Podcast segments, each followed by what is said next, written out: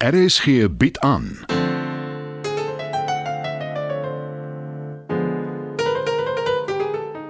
Die Lingervelders deur Marie Snyman.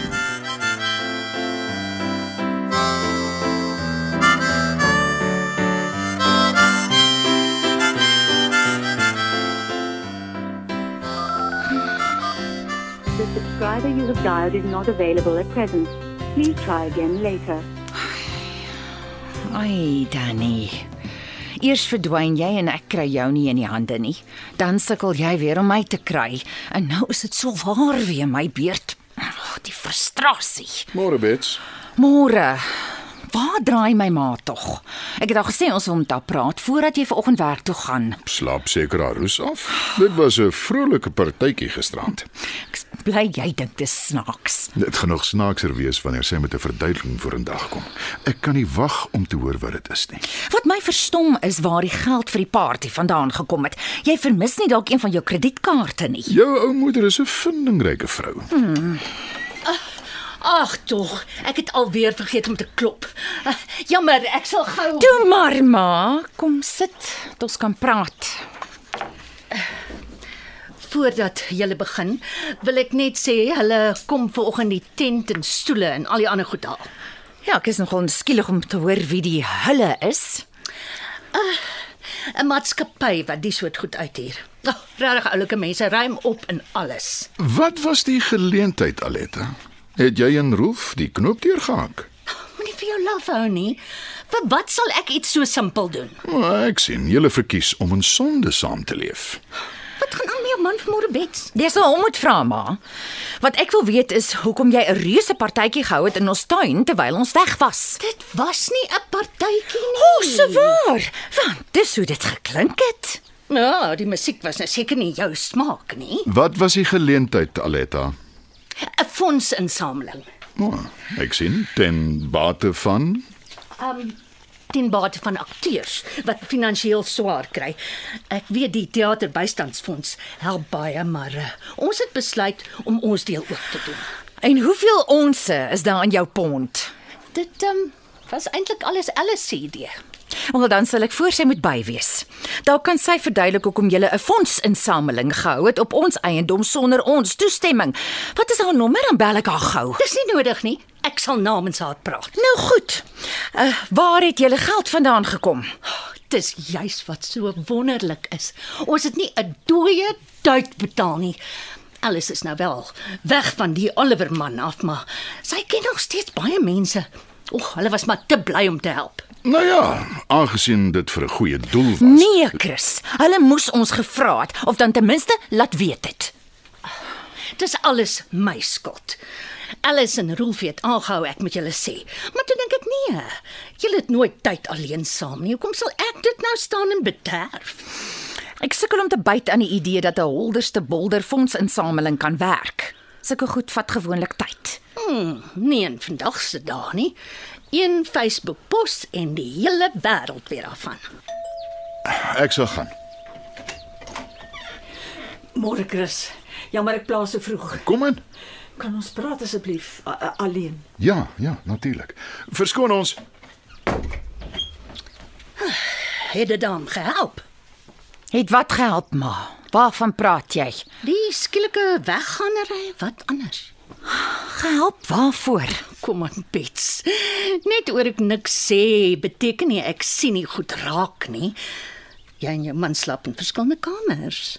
Dis die eerste teken dat daar moeilikheid is.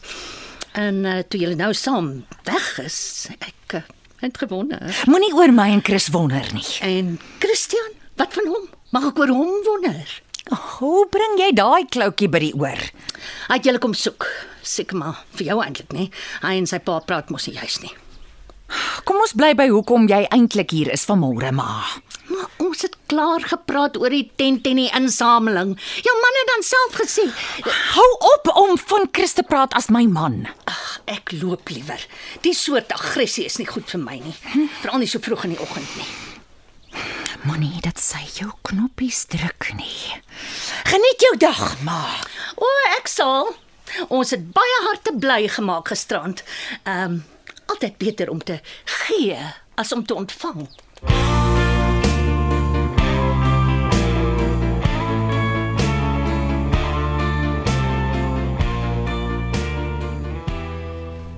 Ek kan nie verstaan hoe die polisie Dieter in hegtenis kon neem nie. Soos jy verduidelik, is die moord reeds gepleeg toe jy daar aankom in die bure se erf.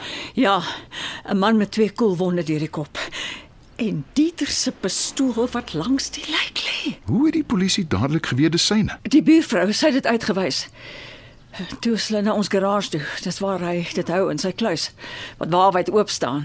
Maar die pistool is nie daar nie. Hulle vra sy vuurwapenlisensie en dis toe hulle vasstel dis wel syne. Dit maak nie sin nie. Ek weet. Nie in die minste nie. Hoe het die buurvrou geweet dis sy pistool? Ek ek, ek het nie benul nie. Ek en sy praat skaars. Hm, Wat van Dieter? Jy bedoel eh, ek dink nie hulle ken mekaar goed nie, m- maar ek is nou ook nie seker daarvan nie. En ek het ook nie kans gekry om hom te vra nie, maar maar, maar Maar wat, Elvira? hy werk heeldag by die huis. Dink jy hy en die buurvrou? Nee, nee. Nee, Chris, ek dink beslis nie hulle het 'n verhouding nie. Jammer, ek probeer net logies dink. Dieter het die kluissleutel by hom gehad toe ons gaan motorfiets ry het, soos altyd. Ek wil jou nie hiermee opsaal nie, Chris, maar ek het nie geweet wie anders om te vra nie. Die belangrikste ding is nou om so gou as moontlik borg gereël te kry en dan natuurlik 'n goeie advokaat. Eh, Gelukkig kan ek teen my huisverband leen. Nee, nee, nee, nee, nee, onder geen omstandighede nie. Ek het na jou toe gekom vir raad en ondersteuning, nie om jou te vra vir geld nie. Ek weet al Vera, maar laat my toe om te sorg vir alles. Jy het beslis nie ekstra stres nodig nie. Wat dit ook al kos, ek sal alles terugbetaal. Dis nie nou belangrik nie. sien jy kans om kantoor toe te gaan? Ja, Nou goed. Dan ontmoet ons daar en tref al die nodige reëlings. Hooplik slaap Dieter vanaand by die huis. hoop, hopelik. Indien nie vanaand nie, so gou as moontlik.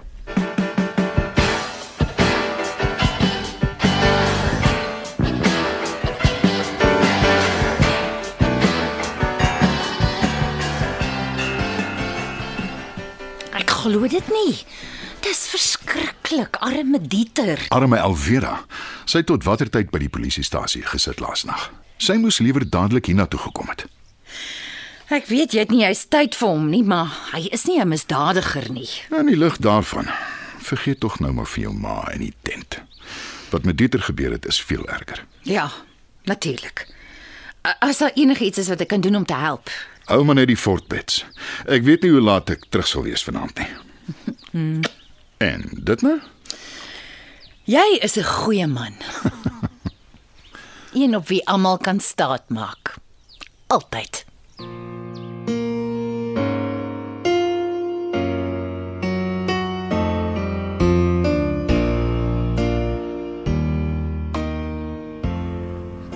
Die borgtog verhoor is ongelukkig eers môreoggend. Maar dit behoort nie 'n probleem te wees nie. As jy nie vanaand alleen wil wees nie, kan jy Nee, Chris. Dankie, maar ek wil julle nie verder betrek by my ellende nie. Hoe lank ken ons mekaar? Baie jare, maar jy weet dit tog. En dis die heel eerste keer dat jy hulp vra met 'n persoonlike probleem. Nee, Chris. Dit gaan al 'n hele ruk aan. Dieter het jou lastig geval in die parkeergarage by jou huis. Ek moes 'n kliënt vra om my by die huis te kry na Mpumalanga en nou dit. Ek het my nog altyd daarop geroem dat ek ten alle tye professioneel optree. Maar dis nou daarmee heen. Niks daarvan is jou toedoen nie, Elvira. Jy besef dit, né? Ja, Ek gaan Dieter help ter wille van jou. Maar ek wil jou sterk aanraak. moenie Chris asseblief. Jammer. Dieter is jaloers, irrasioneel, humeurig, maar hy is onskuldig. Hy het beslis niks met die moord te doen nie. En ek sal alles in my vermoë doen om jou te help om dit te bewys.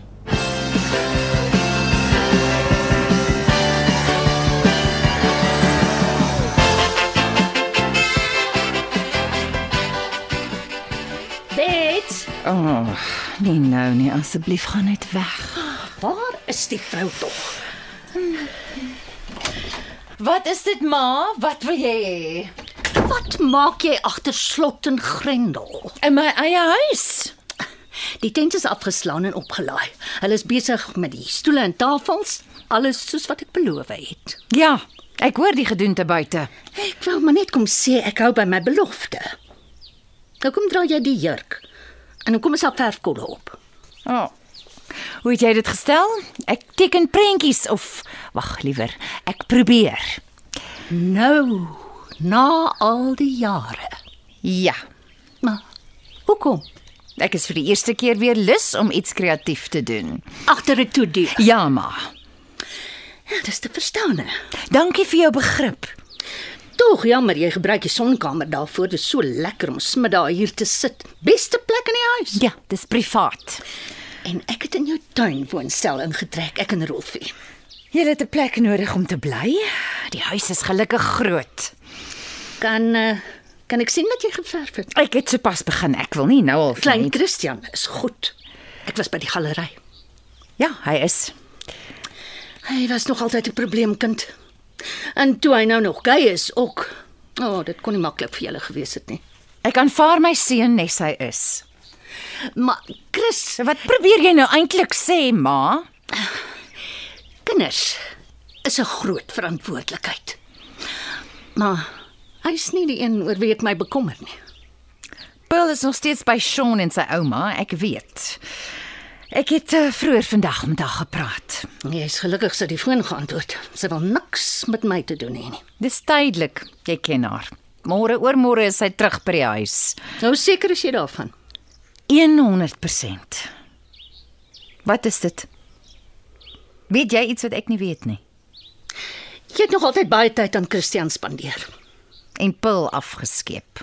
Is dit wat jy wil sê? Ek is nie hier om te verwyd nie. Dis nie my plek nie.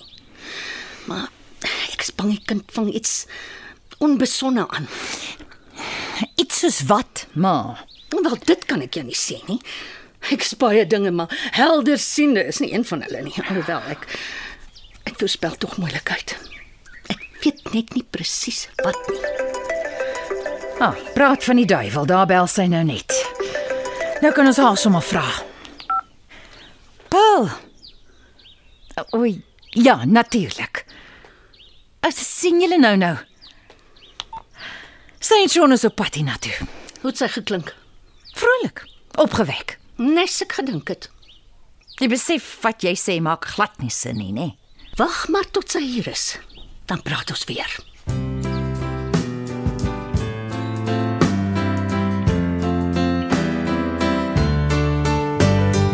Dit was nog 'n episode van Die Lingervelders deur Marie Snyman.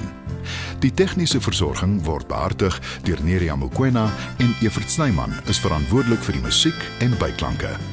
Die Lingervelders word geskryf en in Johannesburg opgevoer deur Marie Snyman.